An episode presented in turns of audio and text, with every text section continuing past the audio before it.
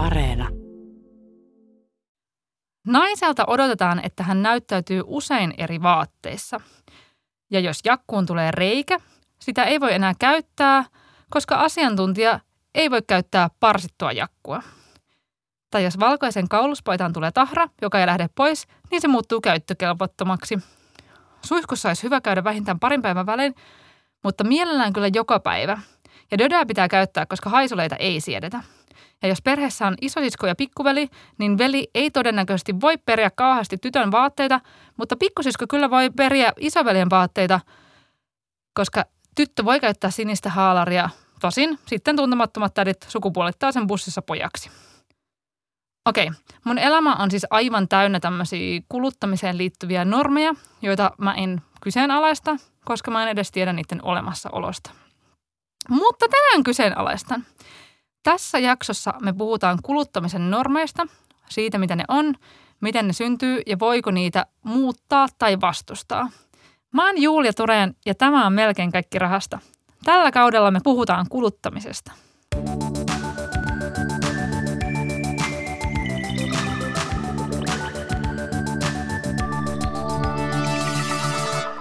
Tytti Lehtovaara, sä olet etnologian väitöskirjatutkija Jyväskylän yliopistossa. Sä tutkit pukeutumista ja kuluttamista kulttuurisesta näkökulmasta. Ja alun perin mä oon bongannut sut sun nerokkaasta vaatteitako vain blogista, jossa sä puhut ihan superkinnostavasti kaikesta vaatteisiin liittyvästä. Mimmoista kuluttamiseen liittyviä normia sä oot viimeksi noudattanut sun elämässäsi? No varmaankin tänä aamuna, kun mä mietin, että mitä mä pistän päälle. Että mä tiesin, että mä tapaan ystäviä ensin ja sen jälkeen mä tuun tänne nauhoituksiin ja mä ajattelin, että mun pitää olla vähän asiantuntijan näköinen. Mutta sitten toisaalta, kun me tunnetaan toisemme, niin mä ajattelin, että mun ei tarvi kuitenkaan kauluspaidassa tulla, että mä voin tulla aika rennoissa vaatteissa. Mä oon tosi otettu tästä. No just tätä mä tarkoitan. Tota, no sitten heti sen jälkeen pitää määritellä, että mitä tämä normi niin tarkoittaa. Niin, normi. Ja siitähän niin kuin puhekielessä me käytetään aika usein sanaa normi. Mulle se tutkimuksellisesti on sanana vähän vieras. Että mä aika usein puhun tämmöisistä arkielämän tavoista toimia ja minkälaisia niin ajatuksia ja arvoja siihen liittyy. Mutta normihan on aika usein tämmöinen niin sovittu tapa puhua tai miten voi käyttäytyä jossain. Jos on sovittu, niin, niin sitä ei välttämättä ole sovittu mitenkään paperilla tai ääneen, vaan että se on niin kuin voi vaan olla sellainen niin kuin asia, joka leijuu ilmassa. Se voi olla asia, joka leijuu ilmassa ja meidän mielissä ja puheissa ja käytöksessä, mutta toki se voi olla myös ihan kirjoitettu, jos puhutaan vaikka pukeutumisnormeista töissä, niin jossakin työpaikalla on kirjalliset ohjeet, kuinka tulisi pukeutua. Aivan, nimenomaan. Tota, Äh, no sä oot etnologi, niin mä oon tosi paljon, musta tuntuu, että mä oon niinku sosiologia tavannut viime aikoina paljon ja ne tutkii niinku isoja rakenteita. Niin mistä näkökulmasta etnologi katsoo maailmaa? No etnologi katsoo tosi semmoista arkisesta näkökulmasta ja aika usein myös niin kuin yksilön näkökulmasta, että miten vaikka yksilö näkee jonkun ö, yhteisössä toimimisen tai miten yksilö kokee normin, kun taas sosiologiassa aika usein katsotaan vähän ylhäältä päin, että miten yksilö vaikka toimii ö, yhteisössä. Ja me aika usein etnologit mennään sinne, missä toiminta tapahtuu, eli just vaikka ihmisten koteihin tai vaatekauppoihin, että me halutaan olla siellä, missä se toiminta tapahtuu. Mahtavaa, kiinnostavaa. No niin, no sitten, sitten lähdetään tällaiseen niin supervaikeeseen kysymykseen, kun että, että miten tällaiset normit sitten niin syntyy? No toi on tosi vaikea kysymys, eikä mulla ole mitään tyhjentävää vastausta. Mutta tota, miten niin kun usein itse tarkastelen normeja tai tapoja kuluttaa tai pukeutua, niin ää, ne on tosi arkisia ja vaikeasti nähtäviä. Ja sitten niihin usein liittyy semmoinen joku niin kuin ihan käytännön syy, miksi niin ollaan ajateltu tai miksi niin tehdään. Joo, joo. Tota, no, otetaan vaikka joku esimerkki. Ää, no mua kiinnostaa hirveästi aina tämä tämmöinen niin kuin, että, niin kuin uutuus ja se, kun mua risoo se ajatus siitä, että, että, että niin kuin, musta tuntuu, että, että joskus niin kuin ala-asteen loppuvuosina mä opin sellaisen ajatuksen, että – että niin kuin olisi syytä vaihtaa vähintään parin päivän välein vaatteita, vaikka ne olisi ihan puhtaat. edelleen, mutta kun ei ole jotenkaan soveliasta niin kuin tulla kouluun samoissa vaatteissa monta päivää putkeen. Ja sitten niin kuin yläasteella se alkoi olla mun mielestä ihan jo mahdotonta, että piti olla aina niin kuin miettiä päivän asu ja sitten tulla siinä. Ja sitten se on vaan niin kuin jatkunut. Että musta tuntuu, että edelleen niin kuin mulla on sellainen olo, että, että, niin kuin, että mulla on nyt eri vaatteet kuin mulla oli eilen ja toisessa päivänä – vaikka niin kuin, mä olisin ihan hyvin voinut käyttää niitä samoja. Puhumattakaan siitä, että jos mä menen ainakin juhliin, jossa on niin kuin samoja naamoja, niin sitten mulla pitäisi olla aina niin kuin jotenkin uudet vaatteet. Ja, ja siis niin kuin, sit niistä uusista vaatteista saa kehuja ja sitten ihmiset on silleen, että aah ihanaa. Niin, mi, niin kuin, että mi, miten tämmöinen normi voisi niin kuin olla syntynyt? Tota, Mä voin ekaksi vähän sen puhua siitä, että minkälainen on kulttuurinen tieto tai etnologinen tieto, niin me osataan suhtautua siihen, mitä mä sitten perustelen sulle, että mistä se on voinut syntyä. Ihanaa. Niin äh, etnologinen tieto ja kulttuurinen tieto on tosi niin kuin kertovaa ja polveilevaa ja tosi monesta näkökulmasta. Ja se aina liittyy niin kuin aikaan ja paikkaan. Ja ähm, nyt kun me puhutaan tästä, niin meidän pitää muistaa se, että me pystytään käsittelemään ehkä yhtä ja kahta näkökulmaa ja sitten oikeasti sitä ilmiötä selittää tosi moni muukin näkökulma. Aina riippuu se, että minkälainen kysymys me esitetään sille ilmiölle, mitä me halutaan tarkastella. Joo, joo, mä hyväksyn tämän. Hyvä. Ja sä haluaisit puhua uutuusnormista vaatteiden joo, osalta. Joo. No ensinnäkin me pitäisi niinku päättää, että mistä ajasta me lähdetään, koska Öm, nämä tavallaan kulttuuriset muutokset ei vaan tuu jostain, vaan ne on semmoista jatkumoa, joka polveilee eteenpäin. Joku häviää, joku tulee lisää. Niin mikä aika me valitaan? Kuinka kauas mennään? No sen mä tiedän, että, niinku, että uut, uusi on niinku aina ollut aika kiva juttu ihmisen mielestä, että jo niinku, varmaan 1400-luvulla on jo niinku jossain aatelistopiireissä – ollaan niin kuin vaihdeltu vaatteita jossain juhlissa. Tietenkään niin kuin tällaiselle peruspulliaiselle se ei ole niin kuin näyttäytynyt minä. Jos ihmisen, ihminen on omistanut yhden tai kaksi vaatekertaa, niin se uutuusnormi ei ole kauhean ko- kova ollut siellä kansan parissa. Ää, pitäisikö ottaa niin kuin joku semmoinen niin viimeistä sata vuotta? Otetaan vaan. No jos me lähdetään katselemaan vaikka 1900-luvun alkua – niin me voidaan miettiä sitä, että Suomihan oli aika agraarinen, eli asuttiin paljon maaseudulla, tehtiin paljon maataloustöitä ja kaupungit oli paljon pienempiä kuin nykyään, siellä asuu paljon vähemmän ihmisiä mitä nykyään. Niin siinä mielessä sitten äh, se uutuusnormi oli aika harvalle niin kuin mahdollinen, että maaseudulla vaatteita valmistettiin paljon itse ja usein saattoi olla vain muutamia vaatekertoja.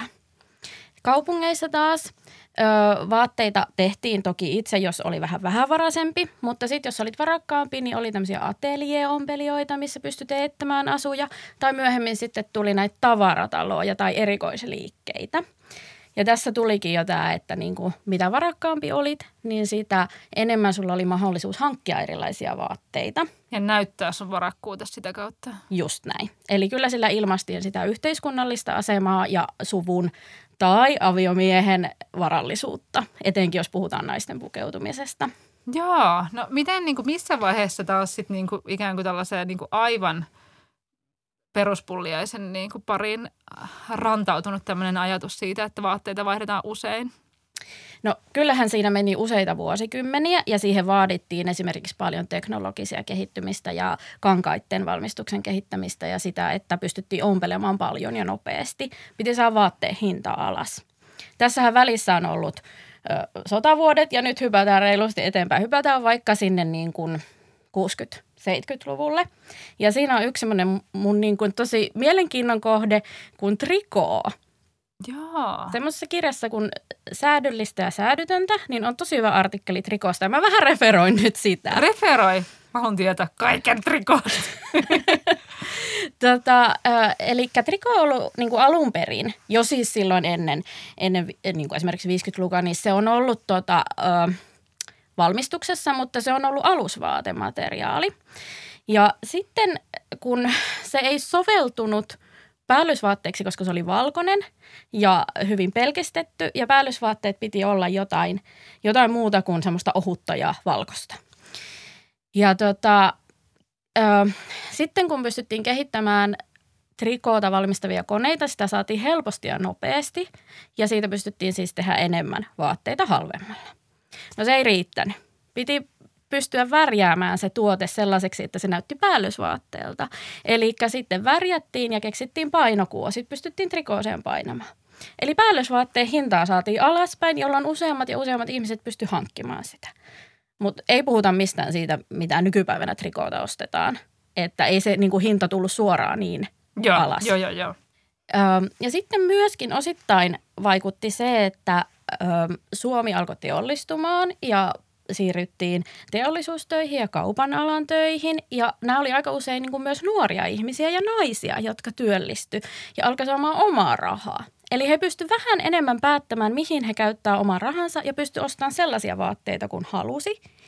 Eli sitä kautta esimerkiksi naiset pystyivät ostamaan näitä trikovaatteita, ne oli vähän halvempia ja ne sai olla erilaisia kuin niiden vanhempien vaatteet.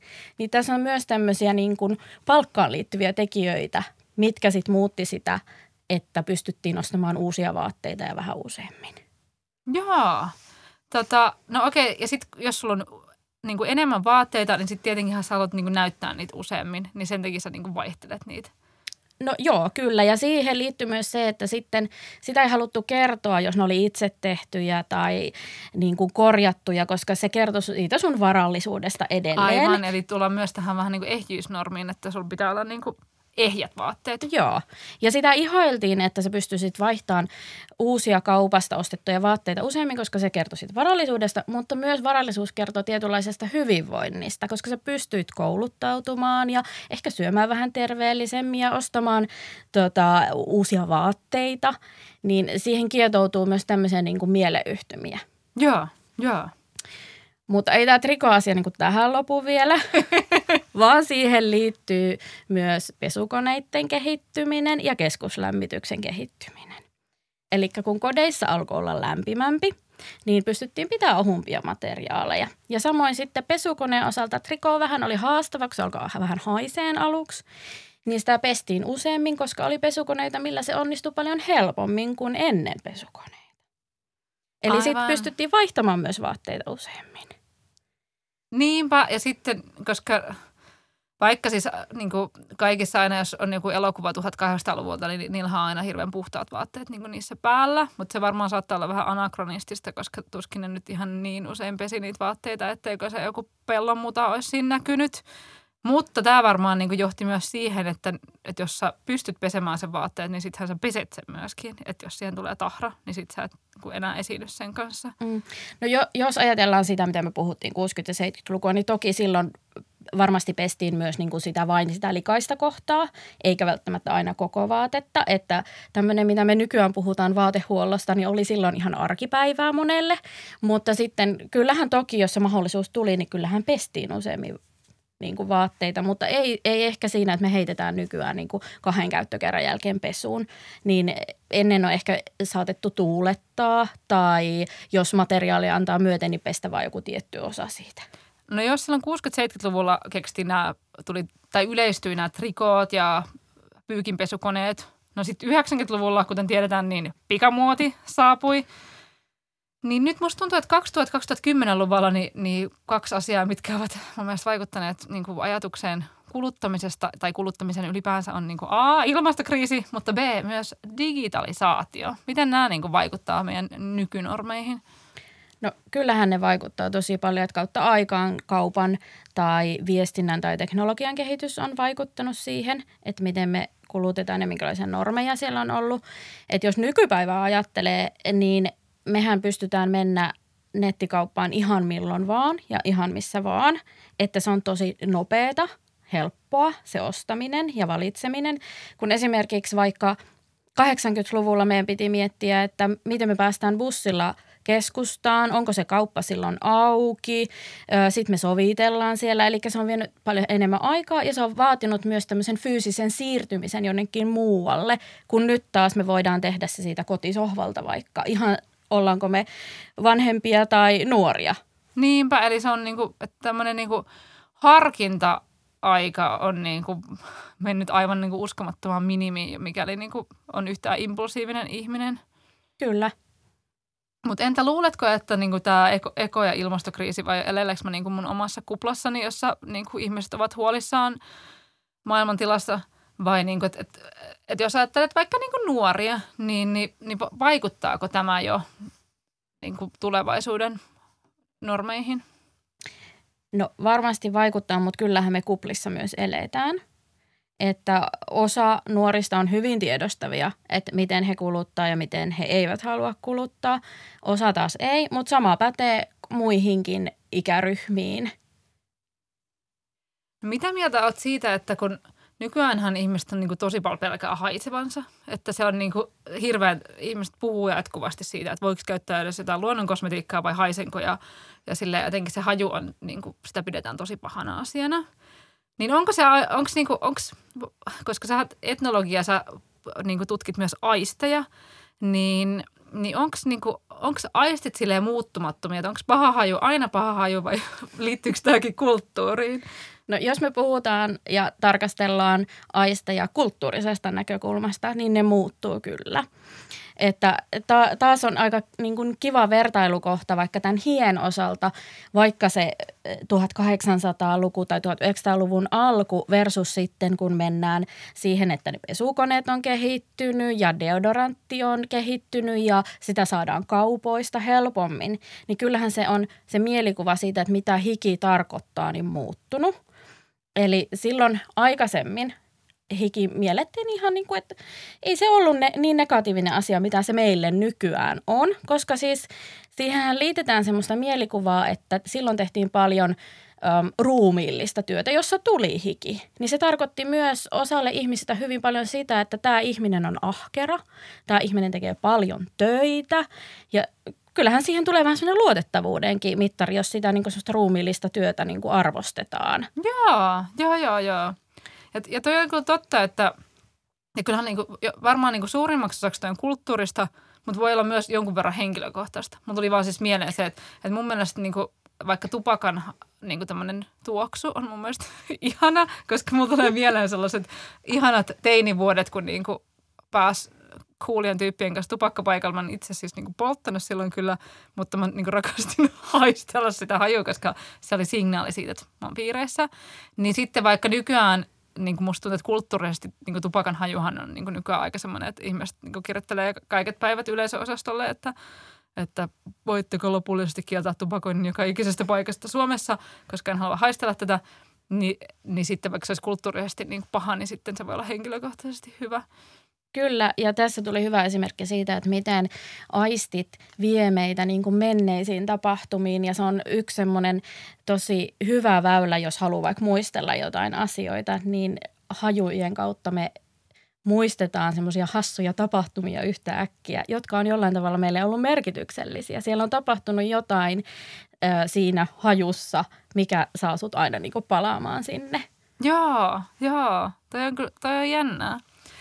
Tota, no, Sitten mä mietin tätä, niin kuin, että, että vaikka just tätä, niin kuin, että, että pitää puke, pukeutua vaikkapa eri, eri mikkoon tai jos on vaikka itsenäisyyspäiväjuhlat, niin eihän niiden miesten asuja juuri kyllä niin kuin, että samat smokit vai mitkä ne nyt onkaan. Apua mun yleissivistys niin kuin, putosi yhtäkkiä jonnekin alas, mutta siis miehet ovat samoissa puvuissa vuodesta toiseen, mutta naisilla niin kuin on oletuksena aina, että niillä on joku, että ne on käynyt jossain niin kuin, jossain niin kuin Katri Niskasella teettämässä itselleen uuden asun ja sitten siitä puhutaan paljon, että millaisia asuja. Niin, niin mistä, mistä vaikka tämä johtuu ja onko niin nämä no, normit silleen niin kuin erit niin kuin eri sukupuolille? No kyllähän ne on erit eri sukupuolille.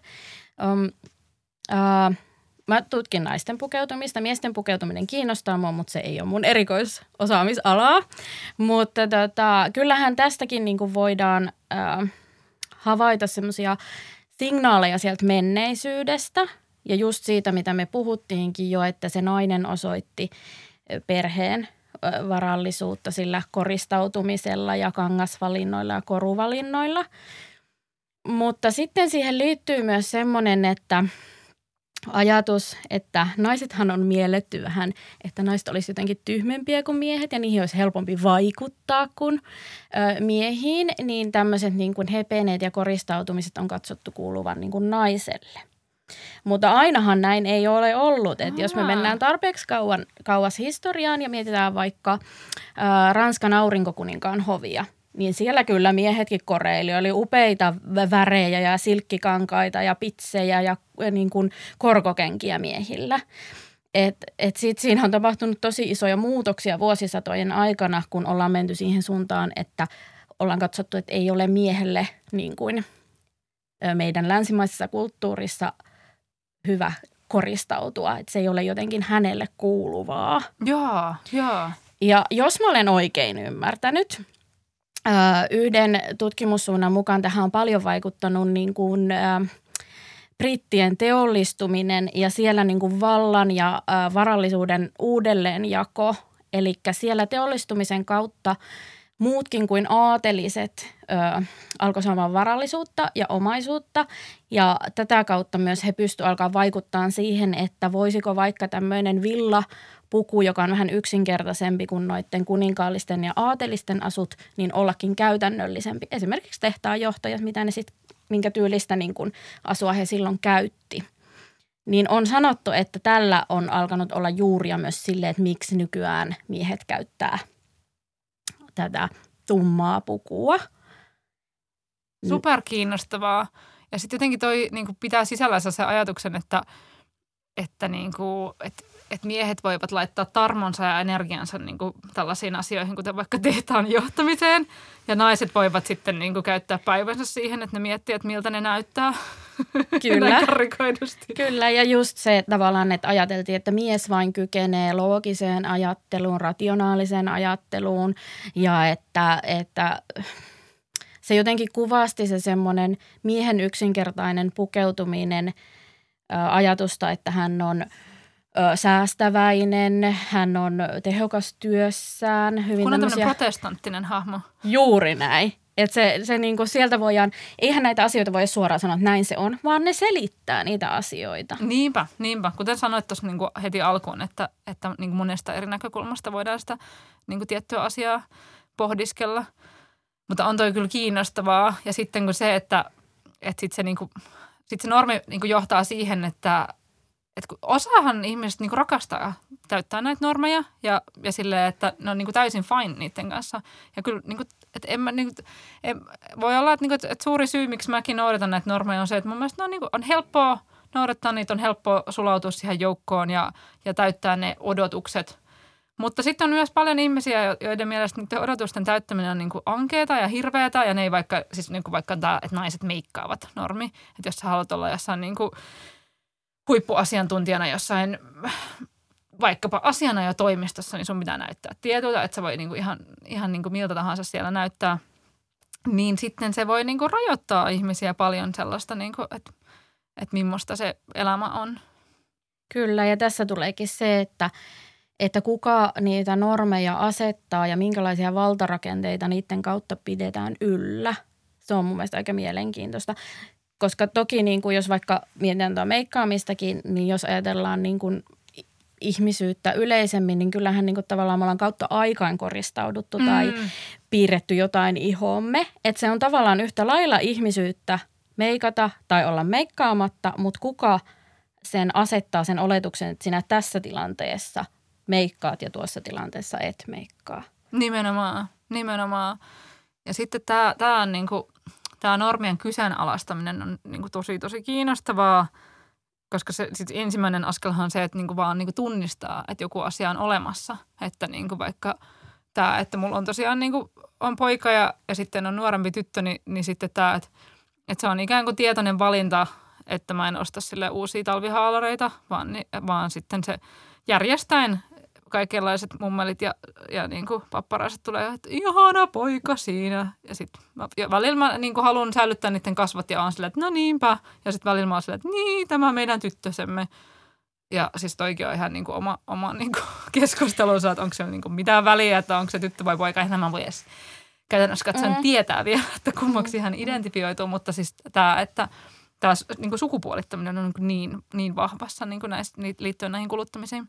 On, ja siis tokihan puhuttiin aikaisemmin, että niillä on usein käytännön syitä, mutta onhan näillä niin kuin meidän kulttuurisilla mielikuvilla siitä, että mikä väri sopii tytöille ja mikä pojille, niin onhan siellä takana myös välillä semmoisia aivan niin kuin käsittämättömiä jonkun ö, valtaa pitävän ihmisen mieltymyksiä, joka on alkanut viljelemään sitä, että hän on nyt vaikka ymmärtänyt jonkun tietyn uskonnollisen tekstin niin, että tämä on vain niin. poikien väri. Niin. Et on siellä myös tämmöisiä ihan päättömyyksiä siitä, että ei siellä aina ole niinku käytännön syytä Niinpä, takana. nimenomaan.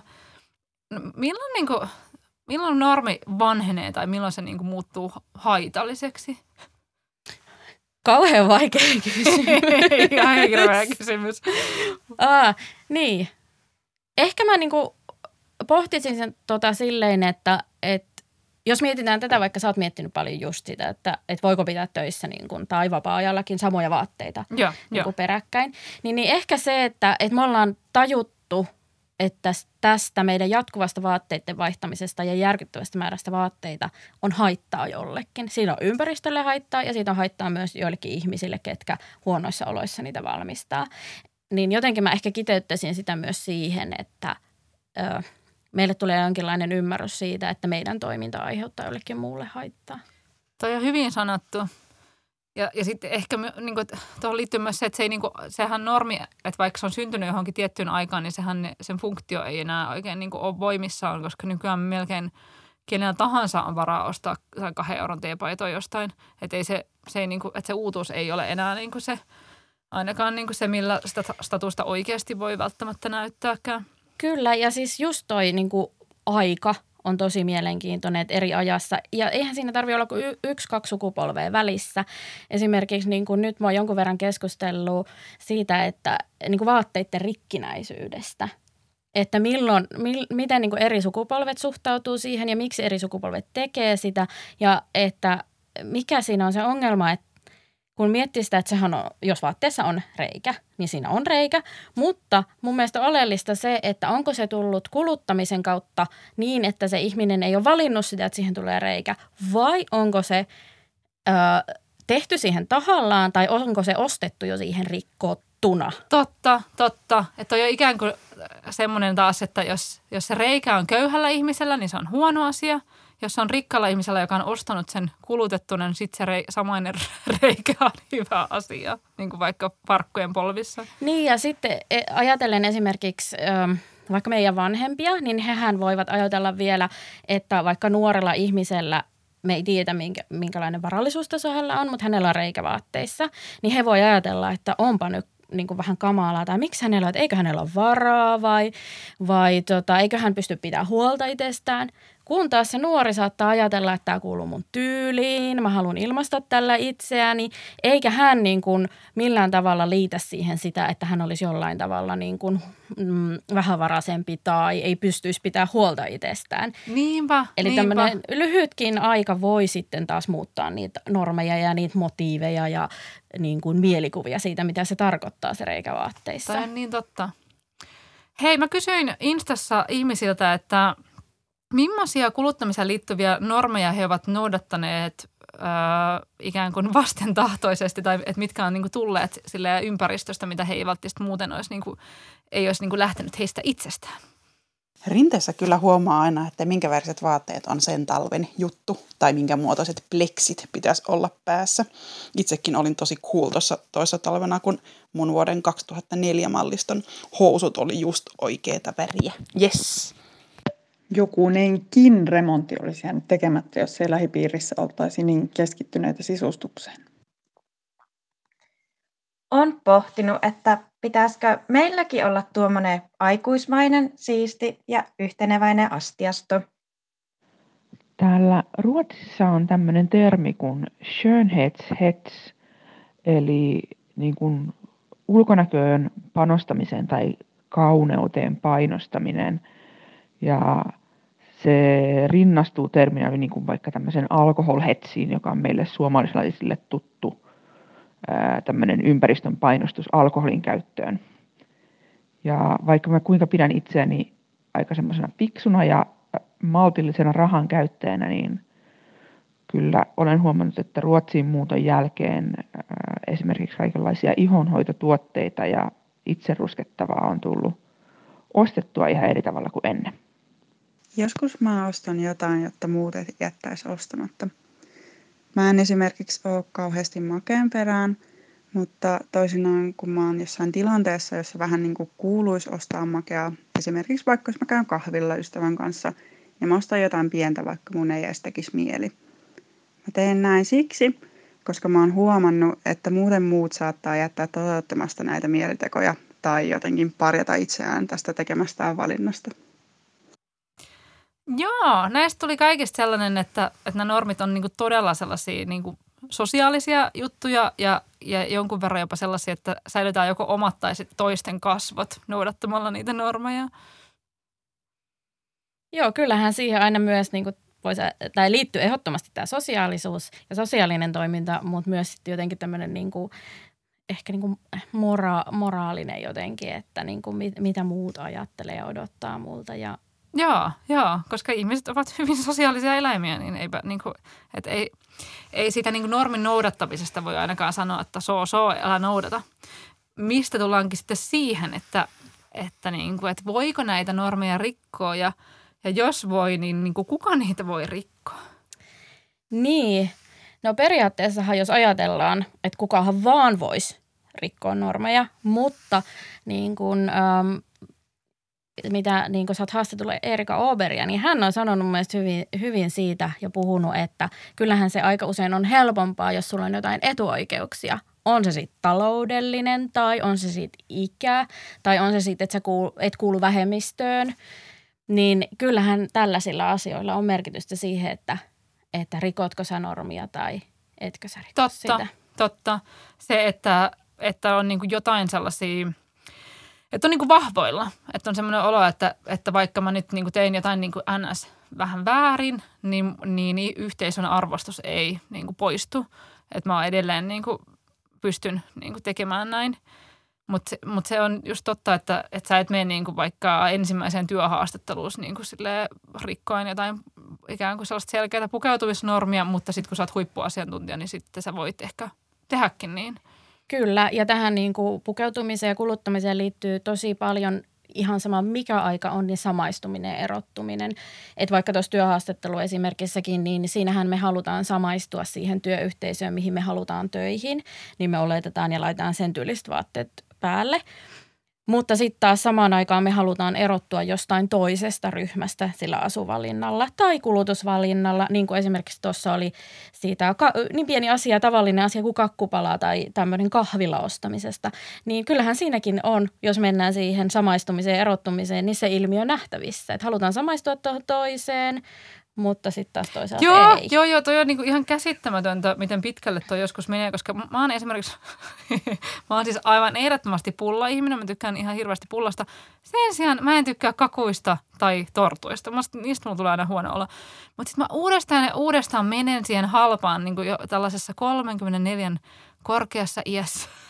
Mä en ole oppinut sitä, että kun mä menen kahvilaan, niin jos, jotkut, jos kaikki muut ottaa kakkupalan, niin muu tulee sellainen olo, että munkin pitää ottaa se – että joko mulla tulee niinku FOMO, että mä oon niinku missannut jotain elämässä, niin kun mä en ottanut kakku, tai sitten, että ne jotenkin muut luulee, että mä oon jotenkin pihi ja sen takia, että mä oon tuon halvemman pullan.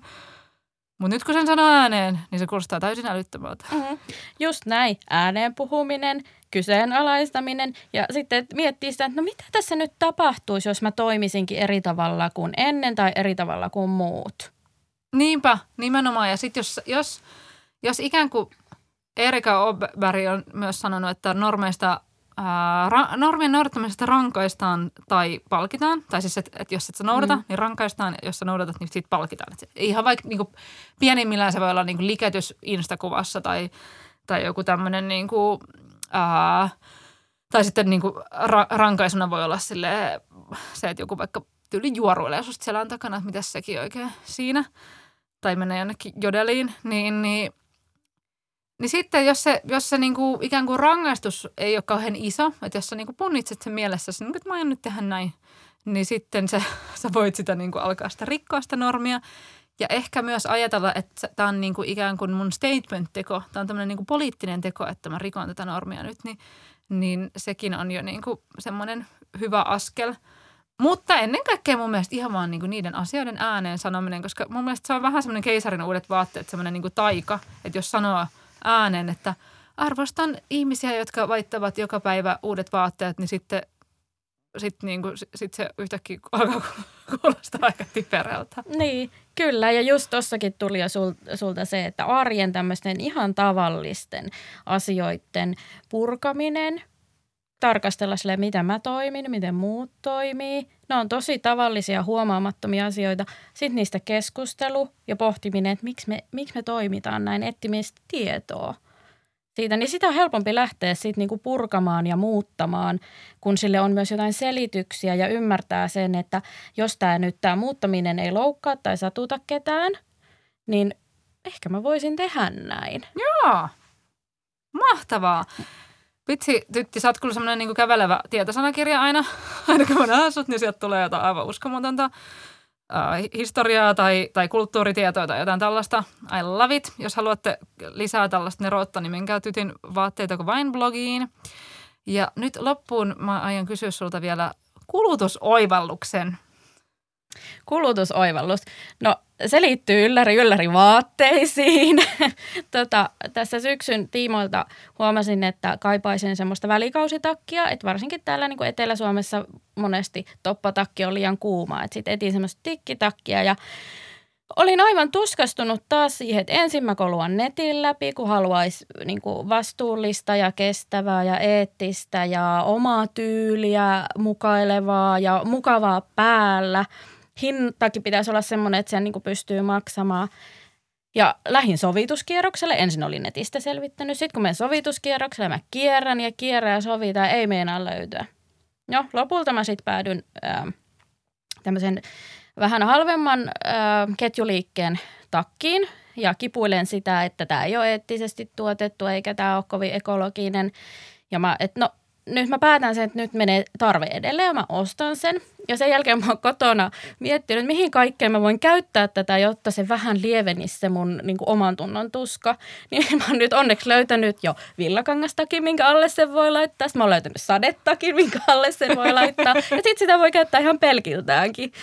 Joten niin kuin, aika paljon ihan fyysistä toimintaa ja ajatuksia ja ihan niin kuin semmoisia aistikokemuksia on liittynyt tähän. Ostosten tekeminen on hyvin vaivalloista. Ja aikaa vievää. Kyllä. Hei kiitos Tytti. Kiitos.